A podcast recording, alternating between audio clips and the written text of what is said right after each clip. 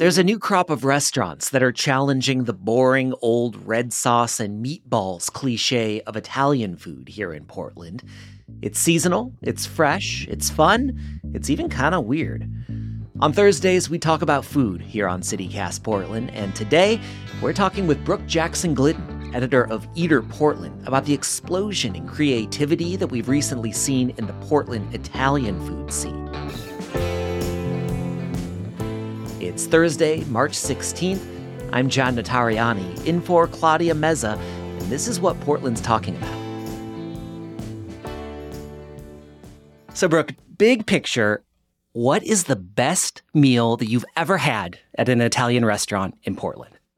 Okay, so I think that if I'm going to answer this question honestly, mm-hmm. it has to be a meal I had years ago. So... Um, when I was fourteen, for my birthday, my mother took me to Genoa, mm-hmm. uh, which was a restaurant on Belmont, pour one out. And it was my first tasting menu experience. So um, I still remember the meal. Um, I remember the service. Like, it started with a sorrel puree and like a little teacup. And I remember my mother and I, we didn't know how to, like, drink it. Yeah. So eventually I just asked a server, and he was like, just knock it back, darling. And I just think about that all the time. Welcome that, to fine dining. I know. If that server is out there, contact me, because such an important experience for me. But, like, oh, my God, I remember they had, there was, like, a... a ricotta salad with, like, asparagus and snap peas and, like, morel risotto. Like, just, like... so springy, so fun, and, and just so different from any Italian food I'd had before. Oh my gosh. And what was your fourteen-year-old brain thinking? Like, how were you processing this meal? I was I was completely infatuated. Like, I think that this specific experience um, really showed me this side of Italian food and cooking that I think Italians often emphasize, that I think mm-hmm. is sometimes missed, which is this idea that Italian cooking in Italy often is very, very informed by seasonality, right? Mm-hmm, and I think mm-hmm. that that was very new as a concept for me. Yeah, and super into vegetables as opposed to the sort of like totally. Red sauce and meat Italian-American food. I mean, in which the big... I love. Which is you know delicious. I mean, I mean right. I'm a Notarianni. You don't got to tell me twice. Yeah. Fair point. Yeah. But, but like big picture, how has Italian food changed in Portland in the last, I don't know, five or ten years?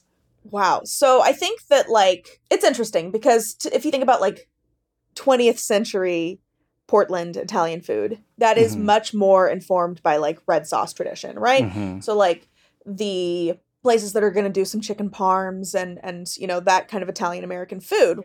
Um, but I believe it was two thousand five, Nostrana opens, and there is a, a big shift in the way we talk about Italian food in Portland. Very much more focused on, again, like, this focus on vegetable-centric cooking, seasonality, mm-hmm. um, and this sort of serious, thoughtful, honest approach to Italian cooking. Yeah, yeah. I mean, that makes me think of when Ava Gene's opened, and totally. Joshua McFadden, who is the sh- was the chef there, um, and had a cookbook that was all about seasonality. And it seems like right. that was sort of a the rock star modern Italian restaurant. Totally, a hundred percent. And you know, this this expands the influence of of these of like I think in Nostrana in particular. Like this impacts pizza. This impacts like a, a yeah. really wide like Lovelies. You know, I think mm-hmm. comes to mind. Like, oh, okay, this yeah. is a really wide spectrum of of Italian restaurants in in the city. Um, but I would say like within the last five or ten years, Italian restaurants in Portland have kind of gone back around into being really into goofiness, Italian, like happily and, and self-identified Italian-American restaurants, right? Mm-hmm, mm-hmm. So like you have like Gabbiano's in Northeast Portland, which is yes. like, yeah, we're going to do a giant chicken parm and we're going to love every minute of it. Um, and I think that like even Goomba, you could argue, it's even though it's not as a typical red sauce place, yeah. it's definitely like, we're going to serve fry bread with burrata and we're going to, we're going to just really play with what a, a pasta dish can look like. Well, well, I really want to sort of walk through some of the foods on these menus. Which restaurant right now do you think has the most adventurous appetizers? And and what are the top things that you're seeing on that place's menu? Totally.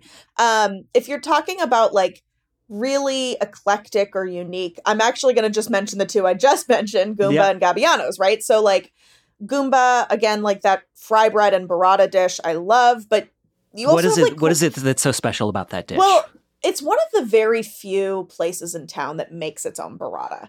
And I think that that's really special. So it's like a really creamy, um, sort of like looser burrata. And it's served with fry bread, which like it's this hot sort of crispy fry, fresh from the fryer kind of experience. Slathering that is, it's just like, it's simple, mm. but it's, it's, there's no one else in town doing an approach similar, mm. which feels really cool to me. Yeah. Um, in terms of like straight up, this is the wildest thing I've seen on an Italian menu. Um, the Gabbiano's mozzarella sticks. Yes. I think a lot I had of a people. Feeling this was coming. Yeah, Go on. yeah, you can't avoid it. Um, so basically, for those unfamiliar, this is essentially a mozzarella shot glass, right? And in its center is like a shot of marinara. So as you're biting into it, it is essentially like you're you're physically eating a cheesy shot glass of marinara sauce. Now, like the sheer number of mozzarella sticks I ate in college, like I'm obsessed with this dish. I think it's so fun and weird. Um, in terms of like really special appetizers, I really, really love the appetizers in Mucca. Um, this is definitely more on like the fancier side of things, but so, so tasty. They make this specific dish I really like that's like a seared scallop over this Parmesan fadduta, and it has like a saffron gel mm-hmm. and like shallot relish. And yeah. like, oh my God, it's a beautiful dish. It's just yeah. like, ugh, you know, that. Ugh. Listen, I'm done. I'm ready. Oh my know? God. Yeah. Gimme. I, I mean, it's amazing because I think Italian food does have this tendency to really lean on tradition, to be yeah. like, this is how Italian food is done. Right. And all these things that you're saying are like kind of these whimsical changes to the old format. Like, I don't think that I thought that there was more space to innovate in the mozzarella stick mold, but like these places right. are finding it, right? A hundred percent. Yeah, totally. Mm, well, let's take a quick break. And when we come back, I want to hear some more of your picks for the best Italian food here in Portland.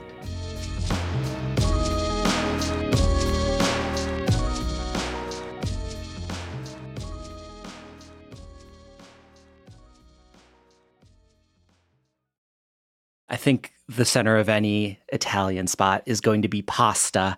Uh, there's a lot of places that are making their own. Yeah. Uh, in terms of homemade pasta, who do you like and what do you get when you go there? Yeah. So um, the immediate thought, when I think handmade pasta, I think of the straight up handmade pasta mm. at Pastificio d'Oro, which is a newish Italian restaurant in Saint John's. It's yeah. in the former Gracie's, a pizza space. A lot of times when people say handmade pasta, what they mean is they're making a dough and they're using an extruder. And there's a ton of reasons why you you use an extruder, right? Like it's going to be far more consistent. But the folks at Pastificio, they they are literally using rolling pins and cutting pe- like pasta by hand. And what do you get from a pasta when you actually get it under a rolling pin as opposed to one of these little pasta machines? I think it really helps the texture. Mm. I think that you just get a, a perfect little bite yeah. in that pasta. It, it gives it this, I mean, rustic quality, but not even just rustic. Like really, like you get, you, I think you lose a little bit in that, mm. you know, when it's he- heavily extruded, especially like rolled very thin, which there are reasons to do that, you're, there's a higher tendency to overcook. And these are like, I mean, they serve like two pastas every yeah. day, right? Because yeah. again, it's and a it's lot a tiny, of work. It's a tiny place. They have like six yeah. tables, right? Right. Yeah. So super, super small space. They can't, they're not making a ton, but almost always they have some version of like a really lovely hearty meat sauce. So either a bolognese or they're doing like a ragu of some kind. Um, mm-hmm. And I'm just always delighted. You're, you're cracking these smiles even as you just think about no, it. I, I can really see it, it just shining on your face. Me too. We, yeah. we are taping in the afternoon and you are making me so unbearably hungry right yeah, now. Yeah, one hundred percent. Yeah, that's my goal. Um, what else? Are there any other places where the pasta is the pasta of your dreams? Oh, man. I think that sometimes when I'm just like, I want like a big bowl of like really great pasta that is extruded. Mm-hmm. Um, I really like Montelupo. I think that it's it's consistent. I think that um, there are a number of different approaches there that are really, really nice. They again Montelupo is space. Where is that again? Oh, right. So that is Kearns. Um, it's interesting because it's it's kind of like an all day cafe in certain ways, right? Like mm-hmm. they they have a market in the center. The guy's a pasta maker first, right, yeah. and then open this restaurant. So you have really nice, like a, a wider variety of actual pastas on the menu. Like you're mm-hmm. getting a, a, a much wider range of shapes. Um, And you can buy it. You can buy the pastas. So that's really fun. Um, so I think there's always this ideal take your friend from out of town restaurant experience, right? And I'm wondering if you had someone coming to visit you, Brooke, you wanted to show them Portland's Italian food, where would you take them? Because because and this is like a tricky question because it could either be the most like classic, perfectly to a T Italian place, or it could be the most Pacific Northwestern-inspired riff on Italian food. One place. Where would you take somebody? I hate one place. I hate that as a clarifier.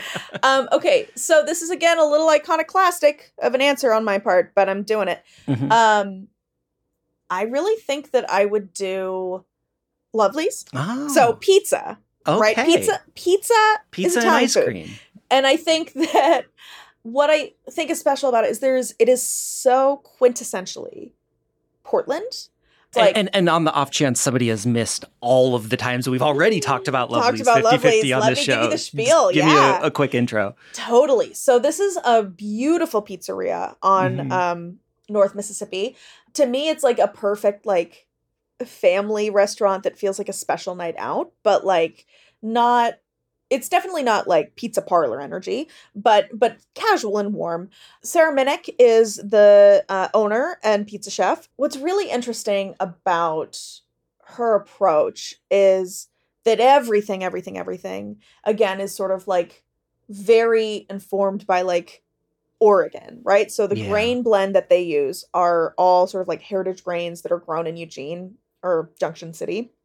They're fresh flours that they're using um, in a sourdough.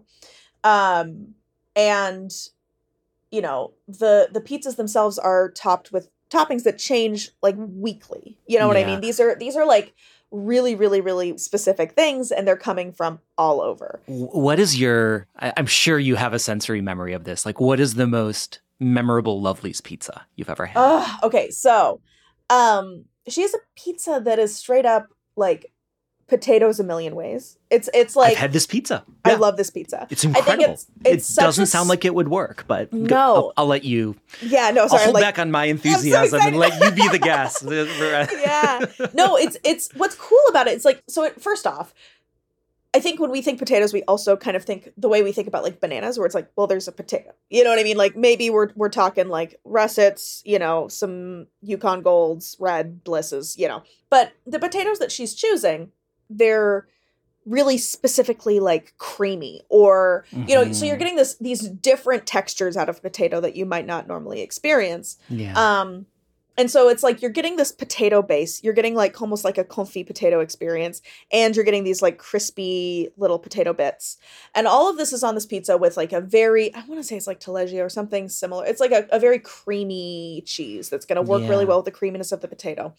And it's, it's drizzled with, It's it, some herby green sauce, right? So it's sort of like every it's it's a Fifty Shades of Potato, and it it's so simple, but like so beautifully executed. I mean, every element of every pie is amazing. You just yeah. have this like really flavorful crust, and you have really amazing toppings, and yeah. then you finish with. My favorite ice cream, if it's the season for it, the peach leaf, which it, it's almost like almondy. It's yeah. it's so good. Yeah, yeah. And I think the thing that's so cool about a Lovely's pizza is that, you know, if you're used to like an American red sauce pizza, you're going to be like, I don't even recognize this right. as pizza potentially, but it's so much closer yeah. to the authentically seasonal way that like mm-hmm. real Italian food might work yeah. in a real Italian restaurant. A hundred percent. Yeah. Oh. Um, but I was talking to someone who grew up right on the border of, of Italy and they always talk about Lovely's feeling like the most Italian in certain ways because yeah. of that focus mm-hmm. on like, this is what's, this is what we got. Like, this is what's coming out of the garden. So this is what we're serving. That feels like a really sort of a, a Italian approach. Oh, well, now you have me craving Lovely's pizza. It is delicious. Not cheap though. Uh, oh, let's talk about if you're broke, yeah, what's your go. favorite affordable, like Whew. ten bucks in my pocket, maybe twenty bucks in my pocket. Yeah. Where's the affordable joint and what are you going to eat there? Oh man. So I was like, oh, I immediately know what I'm dropping at this point. Um, so, um, okay. It's, it, you need one extra dollar. You've, if, if you have okay. eleven dollars in your I'll pocket. I'll dig in the couch. Yeah. I'll um, see what I can find. There is this food cart called Bari. Mm-hmm. Um, it is specializing in an Italian street food known as panzerotti, which it, they're sort of like um bigger than a hot pocket, smaller than a calzone, like a little little pocket guy, and um, you get it. Um, but oh man, I love these. They're like, if I'm like hungover, like this this is what this is what. revives me, like just like one of these like greasy, like super super tasty handheld Italian pizza pockets. Oh my um, god! And, wh- and where are they? Oh, that is on um, Southeast Foster. But yeah, totally delicious hangover food for sure. You have made me so uncomfortably hungry. All of these sound yeah, amazing. Totally. Um, Brooke, thank you so much for walking me through. Yeah, absolutely. All of these Always restaurants. Fun. I can't wait to check some of them out. Yeah, I'm going to go get pizza, I think. Do it. Yeah.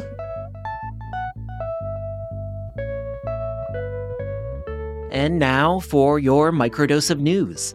The rate of overdose deaths among teenagers is growing faster here in Oregon than anywhere else in the country, according to the Lund Report.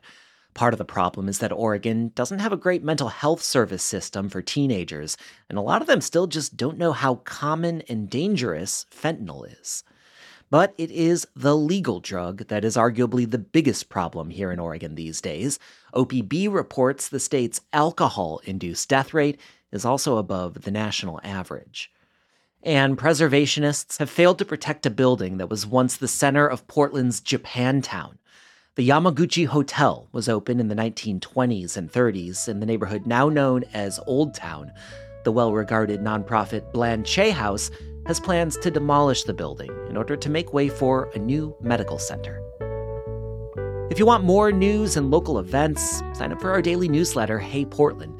We'll throw a link in the show notes.